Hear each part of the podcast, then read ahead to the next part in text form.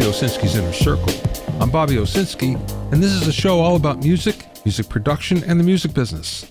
My guest today is founder and CEO of Trevanna Tracks, Jennifer Freed. First of all, music copyright is a really mysterious thing. It was somewhat cut and dried, though, until the Marvin Gaye estate sued Robin Thicke over his song Blurred Lines, because it was ruled that then you can copyright a feel of a song. Now there's a lawsuit out there that's trying to copyright the rhythm of a song. The Jamaican duo Cleveland Clevie Brown and Wycliffe Steely Johnson are suing a number of people over copyright ownership, basically 56 songs, and these are some of the biggest songs ever from Luis Fonsi, Yankee, Justin Bieber, and so many more. Many of these songs have amassed hundreds of millions and even billions of streams. What Clevie Brown and Steely Johnson are saying is that they originated the reggaeton rhythm, and because they created it, they should be able to copyright it. Now, thousands of songs that have reggaeton rhythm would be in breach of copyright should they win.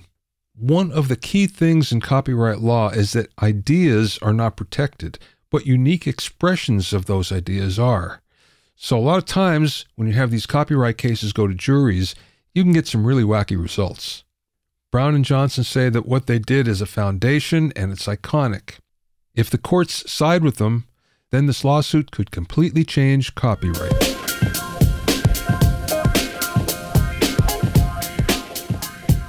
If you have any questions or comments, you can send them to questions at bobbyowsinski.com. Also, I'm pleased to announce that the fifth edition of my Recording Engineer's Handbook is now available. It's totally updated and includes new sections on the latest cutting edge recording technology multiple ways to mic over 70 instruments, a new chapter on recording immersive audio, new hitmaker engineer interviews, and much more. Get your copy at a special discounted price at go.bobbyowsinski.com forward slash recording dash engineer. That's go.bobbyowsinski.com forward slash recording dash engineer. You can also find it on Amazon and Apple Books.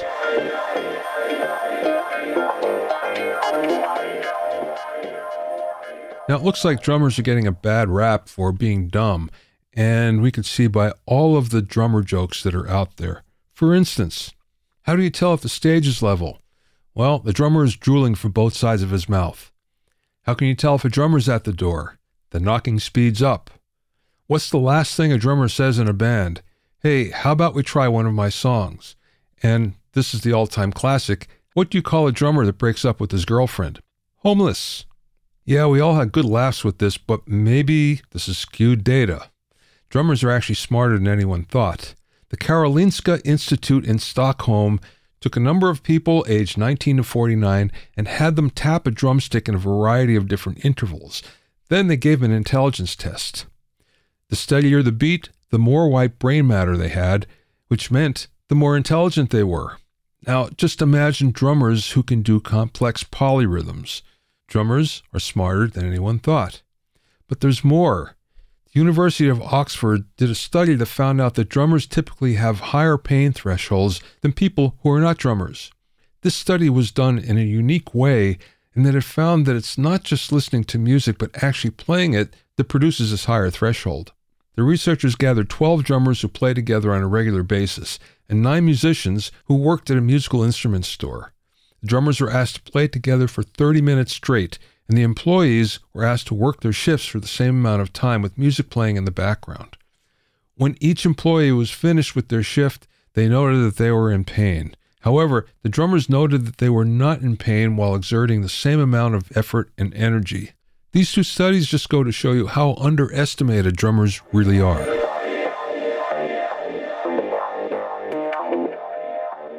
My guest this week is Jennifer Freed, who founded Trevanna Post in New York after working as a production accountant on major motion pictures on both coasts and internationally.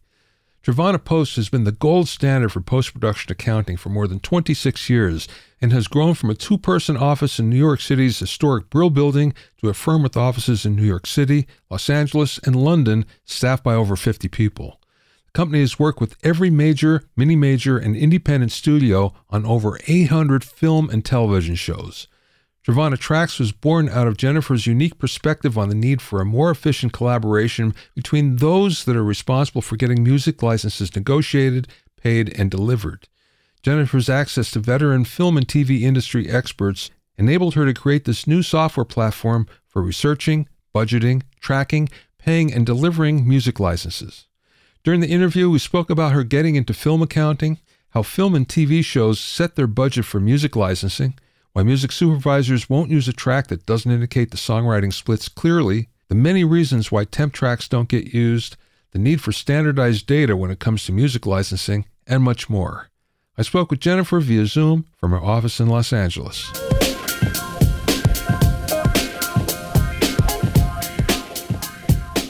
I'd like to know your background and how you get into the music business, the entertainment business.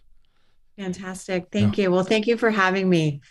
My background is I grew up in Miami, so a little un- unusual place to come for from entertainment, but my mom was a stage actress, so I kind of grew up as a backstage baby and my dad was a film buff. So um, it was a life full of theater and movies and and it was really fun. But then um, i went to stanford. I was a film major and i came down to los angeles after i graduated and i got my first job thanks to roger corman who i never met but he introduced me passed my resume along to someone and i got a job in craft services. But um, on that film i became friends with the accountant who kind of saw that I had some extra time available in between meals. And she had me start doing things. And it really appealed to me the business aspect of a creative industry. And I never knew what a production accountant was before I started, even when I graduated, and set off on that path. So I was an accountant for principal photography for films for about nine years, doing films like Prince of Tides and Last of the Mohicans, you know, these big kind of epic things. I got to go all over country, around the world. And then my husband and I decided to move to New York for his job. He's a concert promoter. So different part of the business. But um, we moved to New York and shortly thereafter had two kids. So Trevanna is my two children, Trevor and Savannah. And um, I have all of a sudden two babies under the age of two. And luckily, I hope that everyone has a great mentor in their life, but I had a great mentor. And I phoned her up and said, Anne, oh my goodness, what am I going to do here with two babies? And she said, How would you like to do post production accounting? Again, not a field that a lot of people are familiar with. But the reason, there is a reason why this is applicable to why we're here today, which is that post production is where so many of music licensing decisions are clearly made from the ideation of you get a script, you read it, you see that a music supervisor gets a script. They have 20 scenes they need to find licensed music for. And throughout that process, they're gathering options for the creative team. They're not just going to come back and say, here's 20 songs that you need. They're going to make three to six to eight options for every scene, depending on tempo, the popularity of the artist, the popularity of the track, perhaps the price of the track, often the price of the track. Can it be cleared? Is it are the splits too complicated that they can't find 100% ownership? Does it have too many samples that it's a risky thing? So once I got into post production, I started realizing that the money that is spent in post is basically what's left after principal photography. Some of it is dictated by labor and schedule and hard, fa- hard and fast things that need to be spent. But some of it is what we like to call appetite spend. M- music licensing falls into appetite spend perfectly. And so you're going down a path and you have all of these things and you have to decide at the end of the day which songs fit your picture to the best combination of creative and financial. And often that's not even decided till the final mix. Wow. You know some songs can be locked in some songs you can be waiting oh can i afford this? And we come through and say yes they mixed a day less than we had budgeted so here's $60000 and then you can go get that track you will have had to have requested them, gotten the approval for them ahead of time, but those last minute confirmations sometimes happen at the very last minute. So that was my first job in post production. Was a film called Money Train, J Lo's first movie, and um, big soundtrack. And um, throughout that, now I started that as a freelance job, but then I created a company called Trevanna Post, and now we have offices in New York, Los Angeles, and London. And we've done over 800 film and television projects. And through that, we saw the wild, wild west of the way that music supervision was managed, right? Which was that they didn't have tools. So they were using Excel, Dropbox. I even had one Academy Award winning film give me their grid in Word. It didn't even add up, right? So it was a real pain point for us because it's the last thing that's paid. Sometimes music licensing drags on months and months and months after the delivery of a film. And as accountants, we're still responsible for tracking it, um, giving everyone the status as to where the licenses are and whether they've been paid or not, because we have to deliver the film. So after decades of seeing grids of all shapes and sizes, um, you're laughing, so I know you know what I'm talking about. You can have grids that are 12 columns that have all this information, maybe labeled differently. And then you get a grid that has four columns. It's missing the writers and publishers. It just gives you the track V. It has all the splits merged into one cell. I mean, it's just a data person's nightmare. And um, so I said, I think we can do better. So I set out to build something that was that great combination of collaborative workspace data that everybody can find at, in your team, but also that the documents for everything is attached. That's important. So that is the origin story yeah. of how, um, after decades of being an accountant, I became a software developer. Okay, well, there's a lot to unpack there. One of the things you mentioned before are um, splits. That's one of those things that it's the same thing where things drag out, where people can't figure out what their splits are, or they decide at the end, well, wait a second, I should get 40% instead of 10%. And I would imagine that would make people like you crazy. In all caps, crazy in all caps. But unfortunately, for the artist, often what happens if it's not clear that the, what the splits are, the music supervisors will choose not to use that track because they don't want to be responsible. The film doesn't want to be responsible for that person who's claiming 10% down, you know, appears out of nowhere down the road and sues the project. You didn't have permission to use my song in your project. So, a lot of advice that we give to artists is to make sure that their splits are crystal clear. And now there's so many great ways to do that because you can check your registration with the MLC. You can go online, even into ASCAP BMI's website, make sure that you're registered there and the splits are registered correctly. Because, yeah, that would just be heartbreaking if something was perfect for a scene, but they couldn't settle on who the splits were. So, Jennifer, you can build all this stuff, but will they come? It's nice to have something that's sort of standardized and a good way to do it rather than the way it's been going on for years and years. But you have to get people to adopt it. What have you been doing to enable that? That's my biggest challenge, right? That's my biggest challenge. So, my podcast that I love is called um, Category Pirates. And it talks about, I think, what we really kind of are, which is a category designer. So, we have said, we have created a new system, a new methodology that did not exist before. And the first thing I had to do was explain that this is not a creative tool. This is a productivity tool.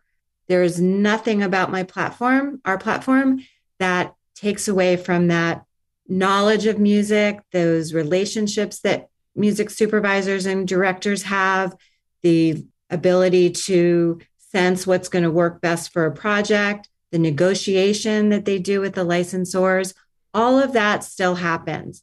We just help them be organized and standardized and help with data, right? So if you wanted to say, wow, I really need a Drake track, but I don't know how much that would be. Oh, I, I know I, I, I researched one three years ago, but you don't have that at your fingertips. So what you're doing with Trevanna is you're putting all of your research instead of in post-it notes and on your laptop and you know things where people can't access it. You're looking, you're able to have that information. Oh, okay. Well, three years ago it was this. I don't know what this one will be, but it'll give me a good ballpark. Or if you're negotiating, let's say with a licensor, you can say, Hey, Kobalt I've spent $200,000 with you in the past X number of months. I need a break on this indie film that I'm doing. Can you help me? Whereas before, how would you know what you spent with everybody? Yeah. yeah. This it doesn't even need accounting. This isn't an accounting system. This is a licensing platform. So effectively, whether you're a music supervisor or a studio, you are building a proprietary database of everything that you have done on a business level. So, first of all, I had to make sure that people didn't feel threatened that it has anything to do with what they love about their job. This is a way for them to just maybe work on more projects because everything's organized and they don't get bogged down in paperwork and administrative things that are about 70% of a music supervisor's job, right? So, if that can be, if you can send out quote requests and confirmations through our beautiful um, FormGen platform, that shaves off hours and hours and hours of somebody's work. And so we have to try to help them see that. But it is true that I have to have people see things with an open mind and they have to be innovative and they have to be ready to let go of their old ways. Tell me about temp tracks. And the reason why I bring it up is there's so many instances where I know where someone puts in a temp track and then everybody gets married to it and they have to have it. So we refer to that also as temp love. right? So that is so common, right? A music a director does a spotting session with their music supervisor, often with their music editor as well. Often music editors are responsible for putting in temp tracks before the supervisor comes through with the more official versions. Or you know can come from either. And you need it because who wants to be sitting in a cutting room listening to a cut with no music? So you've put in a track and you start to even feel that that cut is living and breathing with that song. And the the cut could even be affected by the song you know, it could have a quicker pace, it could have a slower pace. And then the music supervisor could come through and say, Hey, I know you're in love with this song, but let me tell you how much it's going to cost. Or that artist is not going to approve their track to be used in a slasher film or a war film or something like that. There's all sorts of reasons why tracks can be denied or not afforded, et cetera. And so it's a big risk but it's you know it's it's part of the process and um, it's part of the creative process. And so although I, I have heard many many times of temp love occurring and people willing to give up other things in the budget to get that track that they've fallen in love with. So it can have a happy ending. Uh, we hope for mostly happy endings but it, it is a very very common thing you know, you mentioned before that everybody has their own way of putting all this together. Then you receive all sorts of different spreadsheets and whatever. I'm curious, is that the domain of the production company or the accountant? So, in other words, every accountant would have their own way of doing it, or is it the production company that has their own way of putting it together? In practice, the truth is the music supervisors do it their way, and everybody else has to kind of fall in line. So, for example, I send you version four of the grid, and you you as an accountant are going to write your notes on it. You're going to make your hideous highlights, green for paid, yellow for question, you know, whatever. And you based your cost report off of that. And then three weeks later, you get version eight. So, what happened to version five, six, and seven? And all of your notes on version four are no good anymore. So that was the main thing. We had to say we need something in real time that I can know what the current estimated final cost is and all my notes stay together. And all of this, if that weren't complicated enough to do it in one movie or television project or video game, because we have video game clients, what if you're doing more than one? What if you're doing five a year? What if you're doing 20 a year? They're in all different stages. What if you wanted to look up something from season one when you're in season five? Yeah. So, so what my breakthrough was my first client was so new to the game that they knew that they had to have some system and some structure if they were going to do the volume of films that they wanted to do. And this way, they've been enormously successful in being able to really have all the knowledge about all their projects. Yeah, all in one place. In yeah. real time, and they can research everything that they want. And um, and so again, it goes to the people who are really forward thinking about not only okay, what is this film that's right in front of me cost, but looking at the bigger picture and looking at the future. Is Trevanna all online then, or is this a software app that they download? It is all cloud based, of the highest security, with the most um, amazing, you know, permissions available. Uh, that you know, so that you can be active in the platform. You can be view only if you don't want somebody editing or you know touching anything. And um, we have replaced several on-prem older software platforms that people have used from the past. They've moved off of the, those systems and onto our cloud based. So I guess the biggest problem would be okay, now I have all this data and I have to, that may be sitting in one place and I have to move it online. So I have to upload it all. Yeah. So we do that as well. And we had to talk about that this morning with one of our new clients.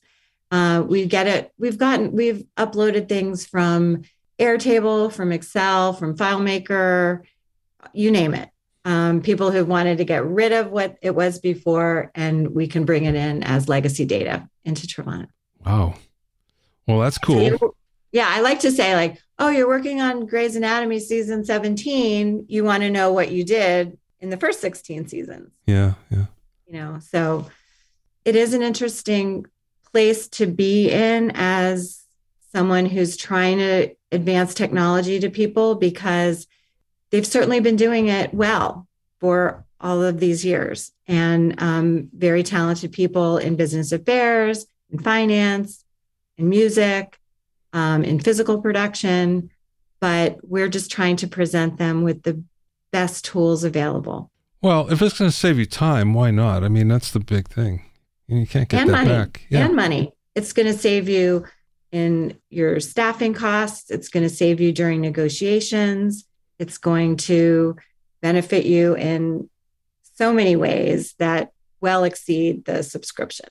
What's the one thing that people don't know about what you do? I I think it goes back to people not being aware that it's going to make them more powerful. It's not going to take their power away.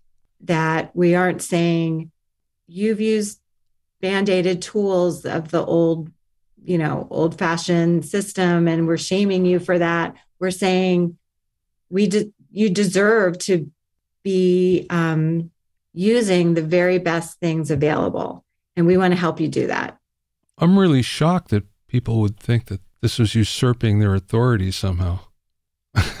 but I guess it's so, yeah. I am speechless about that. You know, yeah. I think maybe, um, or they've just said, I've done it this way for 25 years. It's worked.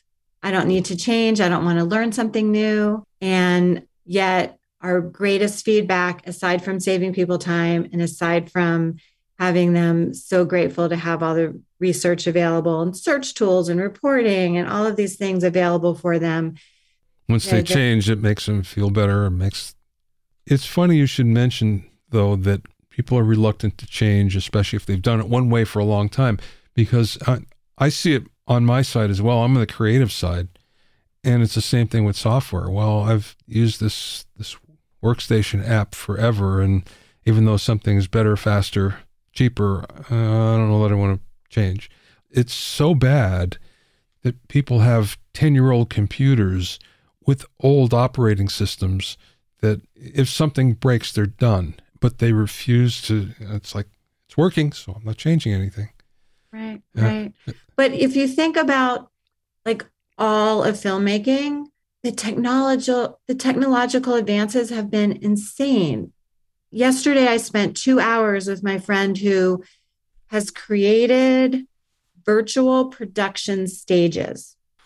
Huge LED screen, like thousands of LED screens that they did The Mandalorian on. And I mean, you wouldn't have dreamt this up. You would have dreamt it. You wouldn't have seen it in real life. So the efficiency that can be done in putting digital assets up there instead of lumber and you know paint is phenomenal um, the new jobs that are being created the clean green aspect of you know um, virtual production is so revolutionary and yet you know how long is that going to take for people to um, adopt it I, I think back on, um, I don't know if you remember back in the old days, scripts used to be broken down for scheduling in little strips, yeah. you know, yellow for day and blue for night, and you would move them around. And then it became digital, and no one would ever dream of going back to strips. And same for accounting, product movie magic budgeting. Every single project is made with movie magic budgeting. You wouldn't dream of doing that on Excel anymore. So, what we're hoping to do is give that advancement to music supervision. What's the, the biggest problem that music supervisors have? Is that what you're addressing? Their biggest problem? I mean, other than the creative, the creative is, you know, a whole separate thing. It's a it's a struggle for for doing paperwork, for submitting to one studio wants it this way, one studio wants it this way, one studio wants it this way. You're going to give them a, a zip drive of all of your documents and they have to weed through it like a needle in a haystack. The genius that they've done by licensing this amazing music for this project gets overshadowed by the um, administrative part of it. So now the more studios that we have signing on to Trevanna, it helps the music supervisors say, okay, this is the way we do it. Easy, easy peasy. We never ask the music supervisors to pay for Trevanna. They don't pay a, a penny. They're users and the studios are our clients. So that, that takes that takes the burden off of them. This isn't software that they need to pay for or maintain or whatever. They just have to say, this is becoming the industry standard. I like to think it is the industry standard now but this is a better way to do it. Jennifer, what's the best piece of business advice that maybe you learned along the way or someone imparted to you? Um, the best piece of advice was really to give it a shot. You know, I mean, I actually think that's a Wayne Gretzky quote, you know, like you only get 100% of the shots that you have taken. But I got advice from people to say, this is worth trying. And it might be scary and it might fail and it might not get adopted. It might not find an audience. But if you don't try, you're never going to know. And I didn't want to have that regret. And I, I felt confident enough in all of the years that I had seen of it not working as well as it can that I was willing to try. So I think hearing that from a, a handful of people did give me the confidence to to try it but i was quite far down my career and then to change over into software which i knew nothing about. It was pretty scary. So um, i surround i asked a lot of questions. People were so generous with their um, information and help and and that really turned into encouragement. So i think the the biggest thing was really if you feel excited about something should really try because you don't want to have left it on the table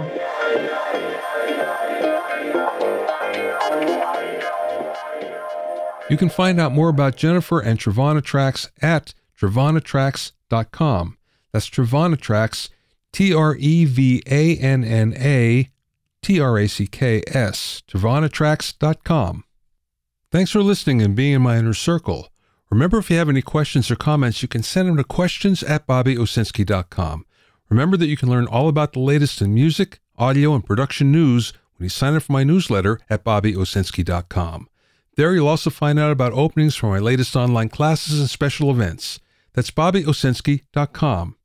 To listen to the episodes of Bobby Owsinski's Inner Circle, go to bobbyowsinski.com and select the podcast tab, or go to bobbyoinnercircle.com or you can find it on Apple Podcasts, Amazon Music, Stitcher, Mixcloud, Google Podcasts, Spotify, Deezer, TuneIn Radio, Radio Public, and Podbean. At BobbyOwsinski.com and BobbyOinnerCircle.com, you'll also find a sign up form for my newsletter and for alerts for new podcasts. This is Bobby Owsinski. I will see you next time.